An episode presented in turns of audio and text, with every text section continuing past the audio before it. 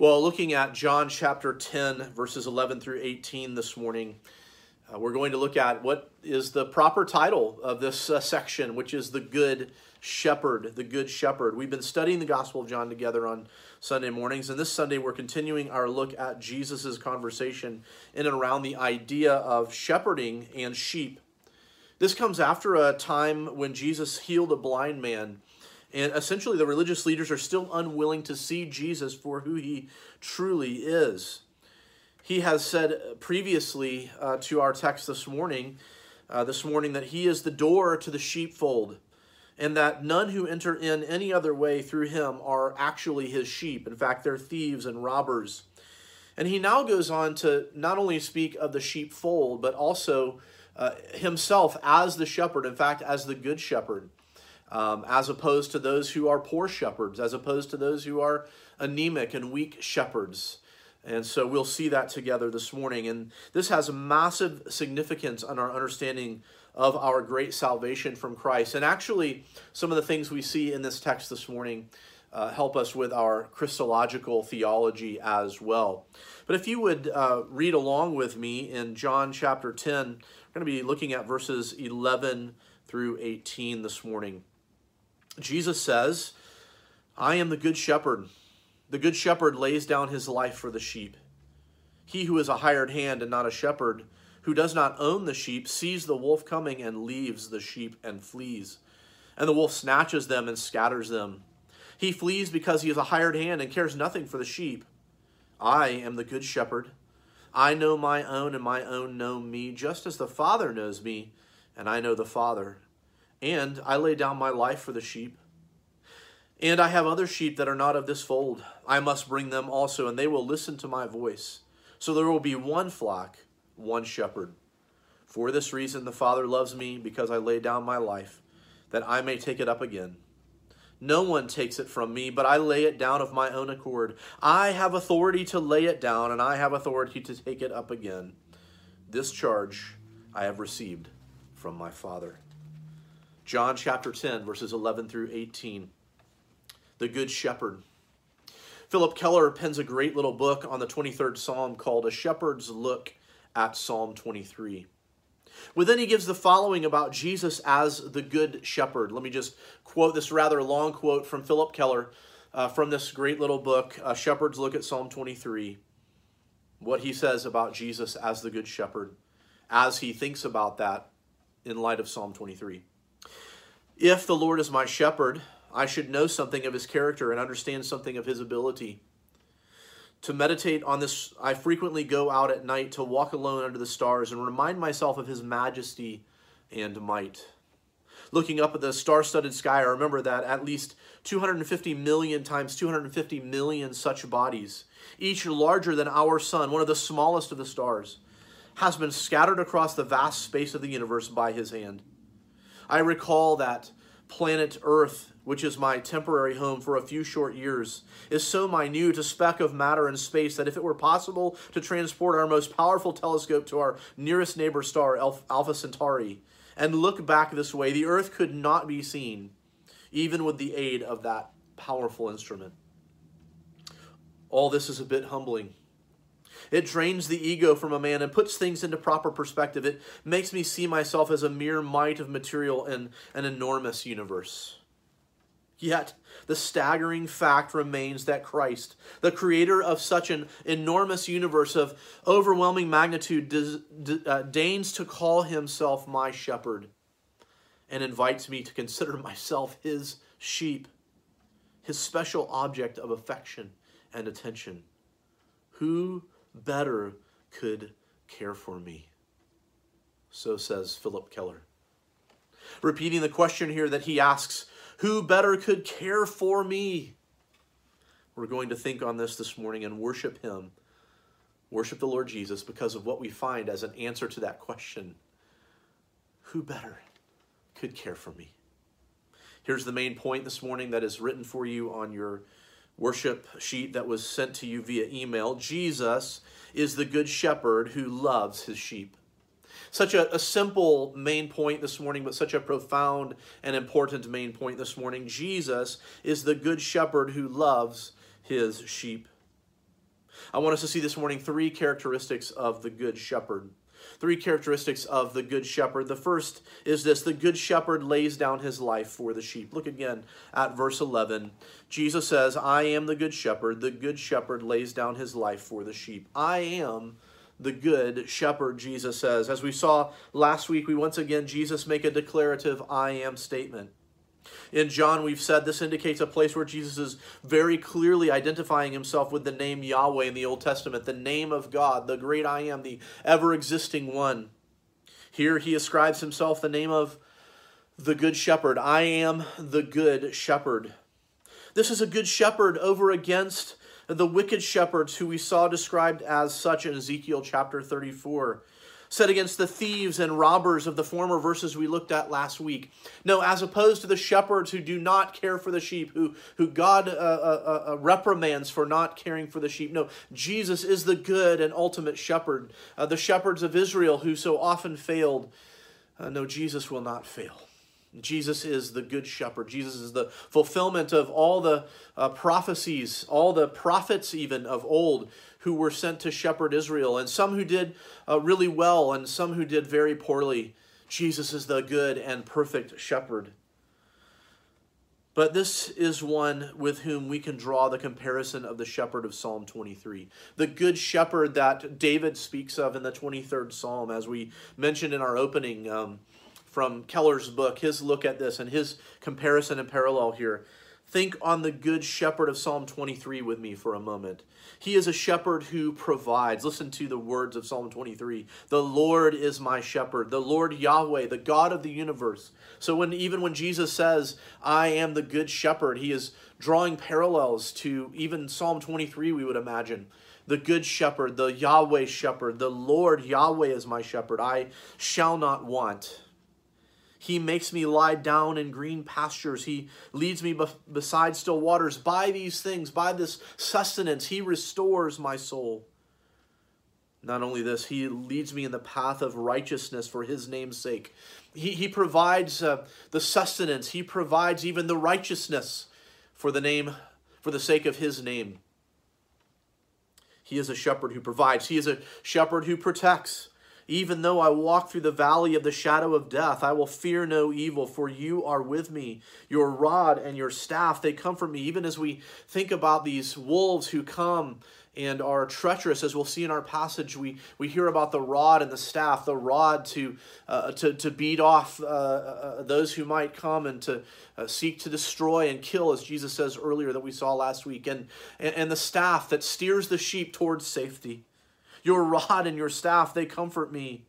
You prepare a table before me in the presence of my enemies, even, even as I consider that there are those who come to harm me. The Lord spreads out a, a, a banqueting table. Not only this, even in the presence of my enemies, you anoint my head with oil, my cup overflows. Even though I know there are things that are going to come that are treacherous, the, the Lord has anointed, He has made those who are his own known. He's a shepherd who provides, he's a shepherd who protects. He is finally in Psalm 23 a shepherd who promises, Surely goodness and mercy shall follow me all the days of my life, and I shall dwell in the house of the Lord forever. Uh, there's an already not yet eschatological tension here. As we walk the earth and as there are enemies uh, that come our way, as the Lord protects us, as He provides for us, uh, we recall that our ultimate our ultimate existence is yes here on this earth for now but this ultimate existence is is coming. Surely goodness and mercy shall follow me all the days of my life. As i walk this earth as i'm in the already yet i also remember that there is the not yet and i shall dwell in the house of the lord forever. This ultimate eschatological reality of Psalm 23, this eschatological end times reality of Psalm 23 and John chapter 10 about the Good Shepherd is that we will dwell in his house forever. This is what the good shepherd does. He provides, he protect, protects, he, he promises. And this is what is wrapped up in the language of Jesus in Psalm uh, 23, certainly, but also in John chapter 10 when he says that he is the good shepherd. And so, how does he go on to describe himself as the good shepherd? How is this provision and protection and promise shown? In John 10, well, he says, The good shepherd lays down his life for the sheep. The good shepherd lays down his life for the sheep. To illustrate this, he talks about the response of the hired hand versus the shepherd. Look at verses 12 and 13. He who is a hired hand and not a shepherd, who does not own the sheep, sees the wolf coming and leaves the sheep and flees, and the wolf snatches them and scatters them. He that is the hired hand flees because he is a hired hand and cares nothing for the sheep. Unlike the good shepherd who uh, with his rod and staff, as Psalm 23 protects the sheep and ultimately is willing to give up his life for the sheep out of protection for them. He, he lays down his life in the danger of the coming wolf. He, he, he, he attacks, he, he, he uh, uh, uh, protects by action. He is willing to lay down his life for the protection of his sheep. Unlike that, the one who lays down his life for the sheep, the hired hand flees when he sees the wolf coming. He does not care about the sheep, he is only concerned about himself. He does not want to protect the sheep because he does not own the sheep. Notice that phraseology there. He owns the sheep. The sheep are his. He knows his own, as he'll say later on the text, and he lays down his life for his own. Jesus is the good shepherd who loves his sheep and lays down his life for them. Um, there is, uh, of course, here this understanding of who these hired hands are. Perhaps we can think of them as the religious leaders um, who were uh, who, who, were supposed to be uh, guarding and protecting and providing the sheep, standing in the place of the good shepherd. They were not doing this. Uh, they were thieves and robbers, in fact. But not only are they thieves and robbers, but as the hired hands, they when they see danger coming, they flee. Not so with the Lord Jesus. He is the good shepherd who loves his sheep and lays down his life for them. Quoting from Phillip Keller again, a rather long quotation, so forgive me. In Christ, he demonstrated at Calvary the deep desire of his heart to have men come under his benevolent care. He himself absorbed the penalty for their perverseness, stating clearly that we all, like sheep, have gone astray. Each of us has turned his own way, and the Lord has laid on him the iniquity of us all. From Isaiah 53 6, of course. Thus, in a second, very real and vital sense, I truly belong to him simply because he has bought me again at the incredible price of his own laid down life and shed blood. Therefore, he was entitled to say, I am the good shepherd. The good shepherd lays down his life for the sheep. End quote from Phillip Keller. Unlike the hired hand who only flees when danger comes, the good shepherd puts his life on the line for the sheep. On the one hand, it's easy to see what Jesus is getting at here because we are aware that this is what he will do. He will lay down his life for his sheep. We know as well that he has the power, as he says later, to raise it up again. So, this is Jesus here in this context of saying these things, of stating these things at the Feast of Dedication um, which is, uh, of course, part of Israel's feasts and has to deal with um, what Jesus or what God did in the Old Testament. Of course, Jesus did too. Uh, but um, uh, it is at these feasts where he speaks so much of what he's going to do. So this is a foreshadowing of this true event that he will indeed lay down his life. On the other hand, he specifies for whom he will lay down his life. It is his sheep, the sheep that he owns. We will see the full weight of this in our next point, but for now we recognize that Jesus does not lay down his life for the goats, let's say. He only lays down his life for his sheep. Who are they? As he says in here in a moment, they are those that he owns. We must understand this from a theological perspective as we look over the span of scriptures that Jesus gives his life only for his sheep, and that those who are the ones who God, from before the foundation of the world, without anything done on their part, God chooses to take out of the stream of condemnation those who were on that stream of death and destruction, headed for hell. God says, He plucks them out He says, You are mine, and I will give my son's life for you, for the sheep. Now, this uh, clearly raises the question um, uh, is that unfair that God does that? No, we don't want God to be fair. Fairness would be that God would leave us in that stream of condemnation. No, we want God to be merciful at the same time that God, time that God is just and right in condemning us for our sin because he is a holy God and, and we have been unholy and wicked and we are born in sin. God, in his grace and mercy, plucks us from that stream of condemnation. And it is for those sheep that Jesus gives his life. It's, it's plain in the text. We cannot get away from it. You may ask, though, how do I know if I am one of the sheep? I, I really want to be one of the sheep. I don't want to be condemned by God. I want to be rescued by God. I want Jesus to lay down his life for me. How do I know that? Well, if you're sensing that conviction today that you are not right with God, the simple fact is you need to turn from your sin and trust in Christ. God guarantees the ones who are his from a human perspective, we just say, repent, turn from your sin, and believe the gospel. That is how you are one of the sheep. That is how you are one of the sheep. Again, this is not based on anything good found within those whom God elects from before the foundation of the world, but according to God's grace and the counsel of his will, as, as scripture bears out in places like Ephesians, Ephesians chapter 1 and Colossians chapter 1. It is, however, based on an intimate knowledge that he has of them that we see in our next point that they are of his sheep. Secondly, the good shepherd knows his sheep. Firstly, the, the good shepherd lays down his life for his sheep. Secondly, the good shepherd knows his sheep in verses 14 through 16. Once again, Jesus says he is the good shepherd. Once again, this is a declarative I am statement. Look at it with me. I am the good shepherd. I know my own, and my own know me. Jesus now describes himself as the good shepherd because he knows his sheep, even as the Father knows him and knows and he knows the Father. He he makes a comparison here of his knowledge of God and his knowledge of his sheep. I am the good shepherd. I know my own, and my own know me, just as the Father knows me, and I know the Father, and I lay down my life for the sheep.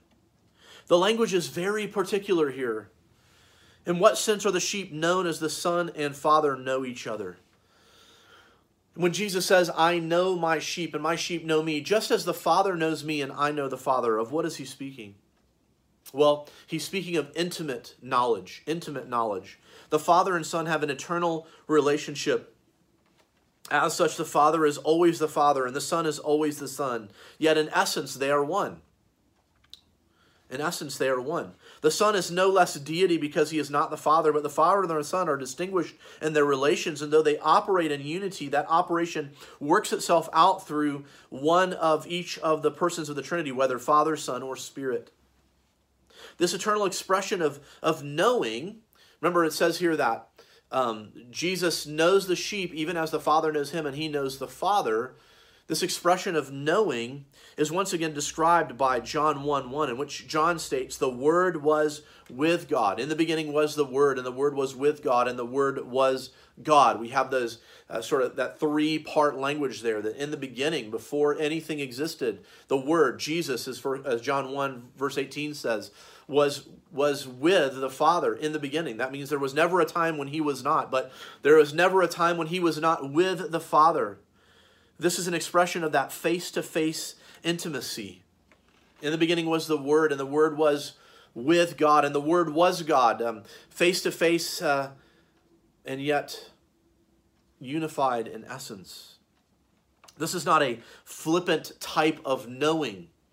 This understanding of knowing in the Scripture is often used as an intimate knowledge. The way in which this is expressed elsewhere in Scripture is an intimate knowledge in the way in which a man knows his wife intimately. Though that intimacy is centered around proper sexual interaction, there is an appropriateness of this in the married couple's life. No one knows or should know the man or woman in the same way their spouse does. This is why the Bible depicts Jesus as the groom and the church as the bride. There is this intimate knowledge. The church is the bride of Christ. Those who are saved throughout the ages are his bride. And Jesus is the groom. There is this knowledge that is parallel to the intimacy of marriage. Jesus knows his sheep intimately.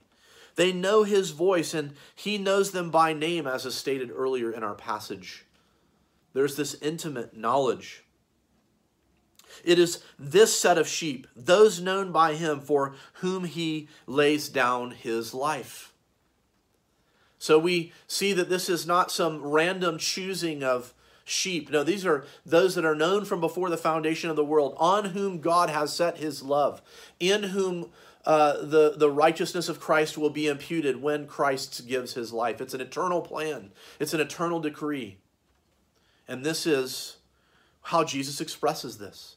Who are these sheep? Who are these ones for whom I lay down my life? They are the ones that are known by me, and I know them, just as my Father knows me, and I am known by the Father. There's an intimacy here. There is a, uh, sometimes the scripture calls this foreknowledge, this intimate relationship from before the foundations of the world. Jesus knows his sheep intimately, they know his voice. I like what John Chrysostom rightly points out to us in 2 Timothy 2:19. But God's firm foundation stands bearing the seal. The Lord knows who are his. This is a church father, John Chrysostom, um, uh, speaking, uh, or Chrysostom uh, for some people. Um, uh, speaking in, in, his exposition of this very passage in John, he takes our minds to 2 Timothy uh, 2 verse 19 but god's firm foundation stands bearing this seal. The lord knows who are his. It is this set of sheep that is known by him for whom he lays down his life. And, and then wonder of wonders dear ones as we consider this truth and reality. Jesus actually speaks about us in the verses that follow Look at what it says in verse 16. And I have other sheep that are not of this fold. I must bring them also, and they will listen to my voice. So there will be one flock and one shepherd. Jesus makes clear that this flock of his, whom he loves so much and for whom he will die, is not only of the fold of Israel, but others who must be brought in. This is, of course, referring to the New Covenant church, which grows out of Old Covenant Israel. There was always a remnant in the physical people of Israel, who were also the spiritual seed of Abraham. There's always a remnant in the physical people of Abraham who also are the spiritual seed of Abraham. In other words, there were those who were a part of Israel physically who did not have God as their shepherd, and they made that evident. They could not, along with David in Psalm 23, say that the Lord is my shepherd. They, they were those who were physically tied to Abraham, but not spiritually tied to Abraham. And, and as the new covenant unfolds in the life and ministry of Jesus, as he is um, uh, talking about his sheep, he, he brings out here in this passage this idea that was uh, given to us in the Old Testament that there were others of the flock that he must bring in. I, if I remember correctly, even Ezekiel 34 speaks of this, where it speaks of the of the of the wicked shepherds. I, I could not be remembering correctly, and that's okay. You can call me on that later, but I believe that is so. But these, along with the Gentiles who are brought in, become the one flock with the one shepherd. Jesus here is saying that there is coming a time after he inaugurates the new covenant that the Gentiles from outside of Israel will be brought into the spiritual seed of Abraham, along with the remnant spiritual seed of the physical people of, of Israel. There will become this entity known as the New Covenant Church, in which Gentiles will be brought in. And certainly we see evidences of Gentiles who are proselytized into the Old Covenant people, but this is something new. This is a new entity. Uh, this is certainly born out of the Abrahamic people of faith. The foundation, Jesus says, or Paul says in Ephesians 2.20, being the apostles and prophets, but Jesus being the chief cornerstone of this one flock and one shepherd. The new covenant church is the people of God for whom Christ died, subsuming under it all those who believed previous to his coming. And it is the bride for whom Jesus died, as Paul states in Ephesians 5.25. Remember, it says that the husband is to love his wife as Christ loved the church and gave himself up for her. All believers across all spans of time and those yet to come who come to faith in the Lord Jesus Christ are washed by the blood of Christ at the cross and are imputed his righteousness because of his righteous life and our promised resurrection because of what he has done. Here we see the beauty of the church, which comes to include Gentiles, that which was prophesied in the Old Testament, and come fully to light after the life, death, and resurrection of Jesus Christ. Here, Jesus speaks of us. Jesus is the good shepherd who loves his sheep and knows them. How then is it that he lays down his life for the sheep? We see this in our final point. First, we see that Jesus is the good shepherd who lays down his life for his sheep, and that those sheep are known by him. And the second point, and then thirdly, the good shepherd gives his life, it is not taken from him. Oh, what a glorious point here of the sovereignty of God, uh, uh, of the sovereignty of Jesus, even in the midst of his earthly ministry, even as he submits to the eternal plan. and gives his life, it is he who gives it, not anyone who takes it. Look at verses 17 and 18. For this reason, the Father loves me because I laid down my life that I may take it up again. No one takes it from me, but I lay it down of my own accord. I have authority to lay it down, and I have authority to take it up again. This is the charge I've received from my Father. Oh boy, there's so much theological richness here that we could unpack this morning, but um, I guess we do have the time since I'm recording this, but really, um, we want to stay within the context of the passage here and, and get to um, what we are driving at for this reason. That's the words that Jesus uses. Jesus is expressing that the fulfillment of the Trinitarian plan of the Father sending the Son for the purpose of the Son giving his life for the sheep is an indication of the mutual love of the Father and the Son, which is expressed by the giving of the Spirit to the church. We see this great Trinitarian plan working itself out and this is like a, a live view of this as we're in John chapter 10. As Jesus is expressing this, he's speaking of the eternal triune plan of the Father sending the Son, the Son coming and living his life perfectly, and the mutual love that is between the Father and Son expressed in the, in, in the sending from the Father and the Son of the Spirit into the lives of believers. The indwelling of the Spirit is the confirmation of, of God's love for us and, and God's love in the Trinity. It is the voluntary action of the Son in giving his life that is pleasing to the Father in the intra Trinitarian relations. And, and we can't think about this other than in eternity past, but it is working itself out in time and space before our eyes in John chapter 10. The love of the Father and the Son, the knowledge, this intimate knowledge and love, is expressed in Jesus doing the will of the Father. It is not that Jesus' life is taken from him, though there will be those who are responsible for murdering him. We must recognize man's culpability and responsibility in this. The, the scriptures speak of this. Look at Acts chapter 2 and verse 23. Listen to what it says. This Jesus delivered up according to the definite plan and foreknowledge of God. There we see the eternal plan of God, this definite plan and foreknowledge of God.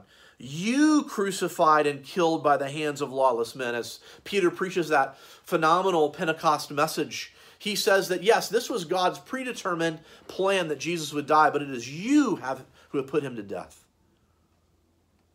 And then Acts 4 27 and 28, as the church is rejoicing over what God has done. It says, Truly in the city there were gathered against your holy servant Jesus, whom you anointed, both Herod and Pontius Pilate, along with the Gentiles and the people of Israel, to do whatever your hand and your plan had predestined to take place. Notice that there is a plan of God that is happening here, but it, everyone is culpable. Pontius Pilate, Herod, the Gentiles, the Jews, there is no one who is left without excuse about putting Jesus on the cross. It is our sin that has placed him there. But even though this is the way it is seen from a human perspective, we get that theological, predestined perspective as well, that plan of God. It is not that they did this, it's not that they placed him on the cross without permission. No, he could have not laid down his life.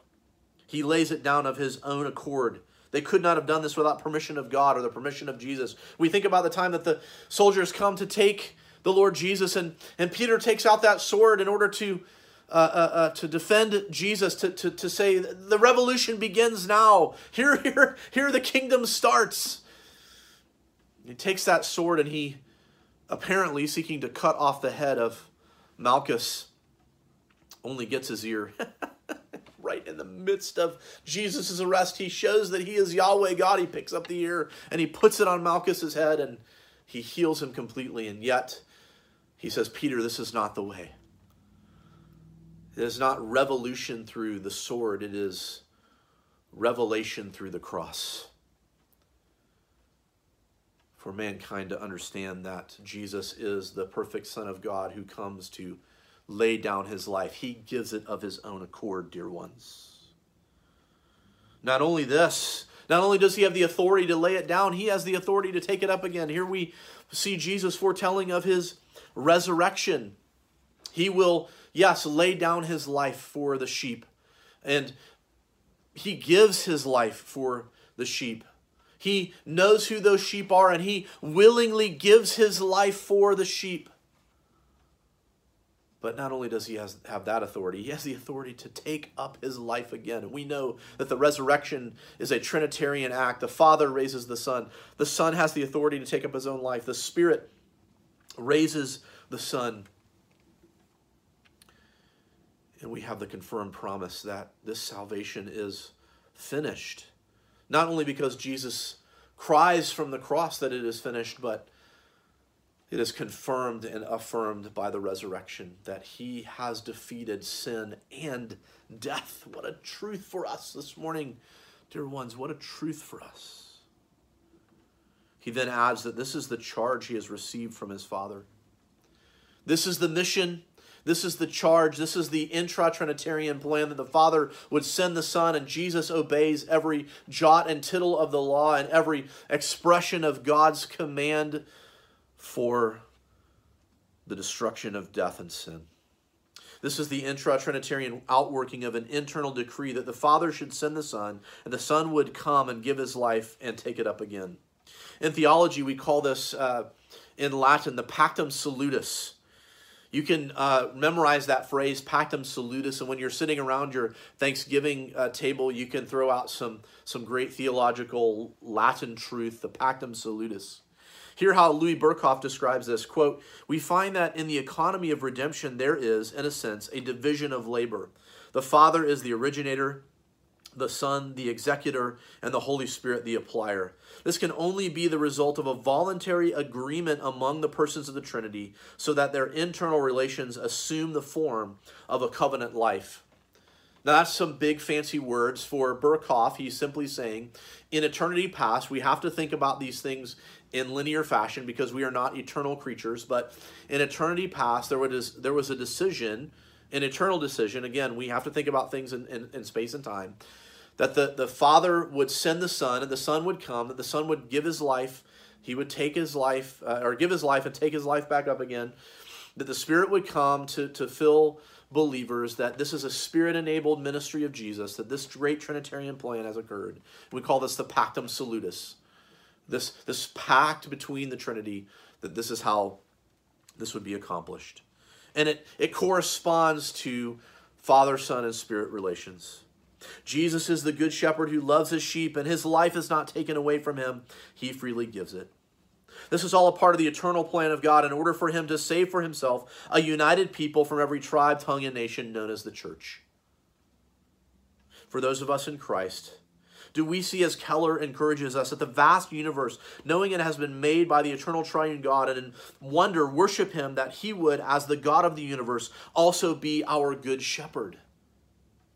Does that impact you this morning? Does that encourage you this morning? Does that make you want to worship Him this morning?